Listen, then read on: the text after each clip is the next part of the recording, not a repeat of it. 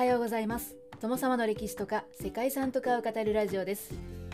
このチャンネルでは社会科の勉強が全くできなかった私が歴史や世界遺産について興味のあるとこだけゆるく自由に語っています。本日ご紹介する世界遺産はブラジルにあるパンプーリャの近代建築群です。この世界遺産はブラジル南東部にあるミナス・ジェライス州の州都。ベロオリゾンテにある建築群です。世界遺産には1940年当時の市長ジュセリーノ・クビチェックの都市開発計画によって作られた人造湖パンプーリャ周辺に形成された近代建築群が主に指定されています。これらの建築は革新的なブラジルの近代芸術家ロバート・ブール・マルクスとのコラボレーションで建物は建築家オスカー・ニーマイヤーによってデザインされました。オスカー・ニーマイヤーは後に国連本部も設計することになる。ブラジルでは知らない人はいない国民的建築家です。オスカー・ニーマイヤーは1940年当時ベロオリゾンテの市長を務めていたジュセリーのクビチェックと出会いパンプーリャ湖畔の開発計画に参加しました。そしてその後ブラジル大統領となったクビチェックのブラジルの新都市ブラジリアの大統領官邸国民会議議事堂や大聖堂などの主要建築物の設計を行っています。ブラジリアはパンプーリアの近代建築群よりも前に世界遺産に登録されています。パンプーリアの近代建築群に話を戻しますと世界遺産には人造湖周辺の領域内にあるカジノ舞踏室ゴルフやヨットクラブサンフランシスコでアシス協会が含まれています。これらの建造物はコンクリート建築の可能性を追求し建造物群の大胆な形状に建築と空間デザインが調和しています、はいまあ、そのように言われるんですね。伝統文化や気候風土が近代建築にうまく取り込まれている点なども評価されています。ということで本日はブラジルの首都ブラジリアを建設した主要な人物2人がそれよりも20年ほど前に手掛けていた庭園都市近代建築が登録されたブラジルの世界遺産パンプーリアの近代建築群をご紹介したいと思います。この番組はキャラクター辞典ワンタンは妖怪について知りたいパーソナリティ空飛ぶワンタンさんを応援しています。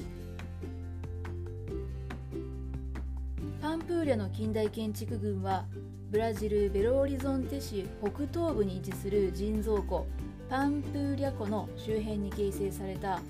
庭園都市の建造物群です。パンプーリャ湖周辺の建造物群は後にブラジル大統領となるベロオリゾンテ市の市長ジュセリーノ・クビチェックが若き建築家オスカー・ニーマイヤーを招聘して建造させたものです。ニーマイヤーは著名な当時の革新的な建築家やロバート・ブール・マルクスなどの芸術家たちとともにブラジル最初期の顕著な例とされるモダニズム建築を手掛けました。ロバート・ブール・マルクスはドイツ系ブラジル人の造園家であり環境デザイナーです。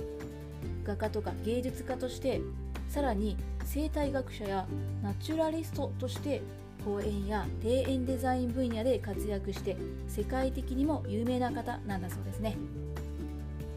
パンプーリャの近代建築群にはオスカー・ニーマイヤーが設計したサンフランシスコでアシス協会ヨットクラブカジノボールルームなどの建造物が指定されています。建造物はコンクリートの仮想能力を引き出す一方で建築や景観デザイン彫刻そして絵画を昭和の取れた統一体として融合しています。同時に近代建築の原則に基づいて地元の伝統や気候自然環境が反映されたものとなりました。オスカー・ニーマイヤーの作品の特徴といえば曲線の美しさがあります。パンプーリャにある彼の建築物は泉や周辺の木々と調和していてより自然の美しさを際立たせています。オスカー・ニーマイヤーが手掛けた主要建築物はいずれもロバート・ブール・マルクスのランドスケープデザインの中に位置づけられています。ということでここからは主要な建造物を3つご紹介したいと思います。1つ目はサンフランシスコ・デ・アシス教会です。サンフランシスコ・デ・アシス教会は1943年に建設された教会です。オスカーニー・マイヤーが建設して構造技師はジュアキム・カルドゾでした。建物は放射線状のシェル構造で4つの波状のコンクリートが放物線状になっています。これがコンクリートシェルが宗教建造物に利用された最初の例だったそうです。外壁はカンディド・ポルチナーリが手掛けた青を基調とする壁画で装飾されています。アッシ時の聖フランチェスコの生涯や貧民罪人病人に寄り添うイエス・キリストの姿が鮮やかな青と白のモザイク画で描かれています。カトリック教会として完成したサンフランシスコでアシス教会でしたが当時の教会建築とはかけ離れた特徴的な様式だったためさまざまな議論を呼ぶことになりました。当時のタイム誌はこの教会を悪魔の防空壕のようだと酷評したと言われています。その斬新さというのはオーロプレットのサンフランシスコ教会のような建物を求める市長ジュセリーノ・クビチックからも理解されず取り壊しの要求さえもされたそうですね。取り壊しこそはされませんでしたけれども教会としては認められなかったそうです。少し時が経ちましてカトリック教会として正式に剣道されたのが1959年のことだったそうです。当時ニーマイヤーはどんな気持ちだったんでしょうかね。そんなサンフランシスコ・デ・アシス教会は美しい庭がありその庭の緑に入るモザイク画の青と白が美しい今ではパンプーリアの見どころとなっています。主要な建造物の2つ目はカーザ・ド・バイリです。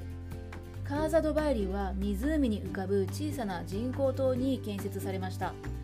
もともとレストランにオーケストラや舞台などが併設されていた施設で構造技師はアルビノ・フローフェでした。この建物は湖畔の形に沿うように曲線的なデザインが取り入れられていてニーマイヤー建築の特色である曲線美が生かされた建築となっています。カザードバリー内部はダンスホールやレストランなどがあり人々の夜の社交場として作られたそうです。ただ1943年に開場されたんですけれども1946年にブラジル国内でギャンブルが禁止されるとパンプリア内にあったカジノの閉鎖の余波を受けてカーザードバリーも閉鎖されてしまいました。閉鎖以降のカーザードバリーは市の管轄に置かれて美術館の別館として使用されたこともあったり現在は多目的ホールとして利用されています。2002年にはニーマイヤー自身の再設計によって全面的にリフォームされたそうですね。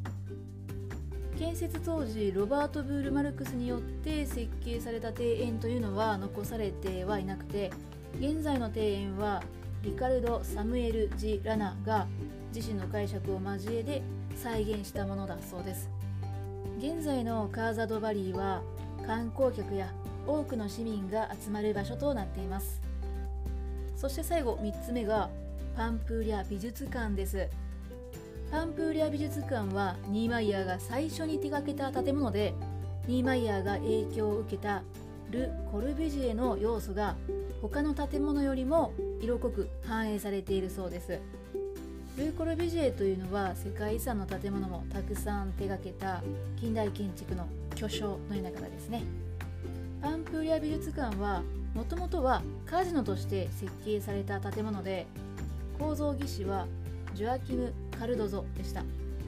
賭博室にバーやレストラン劇場なども内包した複合施設だったんですけれども1946年の賭博に対する法規制によって実際にカジノとして機能していた時間というのは非常に短い期間だったそうですね。その後約10年間にわたって閉鎖されて1957年には美術館として再開されています。クリスタル宮殿というふうにも呼ばれていてブラジルの芸術家彫刻家の作品を中心に所蔵展示がされています。1600以上の作品を収蔵されているそうで建物自体が芸術作品で美術館を取り囲む庭にも彫刻など芸術作品が置かれているそうです。ということで他にもオスカーニー・マイヤの代表作となるような建築もあるんですけれども今回は主要な3つの構成資産をご紹介させていただきました。この庭園都市を建設した後のジュセリーノ・クビチックはその後ブラジル大統領となってリオデジャネイロから現在の首都ブラジリアへの首都移転をね行ったんですね。そしてそんな新都ブラジリア計画の中でもオスカーニー・マイヤーが主要建築物の設計に携わったということなんですね。個人的には非常に興味深い世界遺産だったなと思いました。いつかブラジルを訪れることがあればブラジリアとともにニーマイヤーの建築というのはぜひ見て回りたいなというふうに思っています。ということで本日はブラジルにある世界遺産パンプーリャの近代建築群をご紹介してきました。ここまでご清聴いただきましてありがとうございました。では皆様本日も素敵な一日をお過ごしくださいね。友沢でした。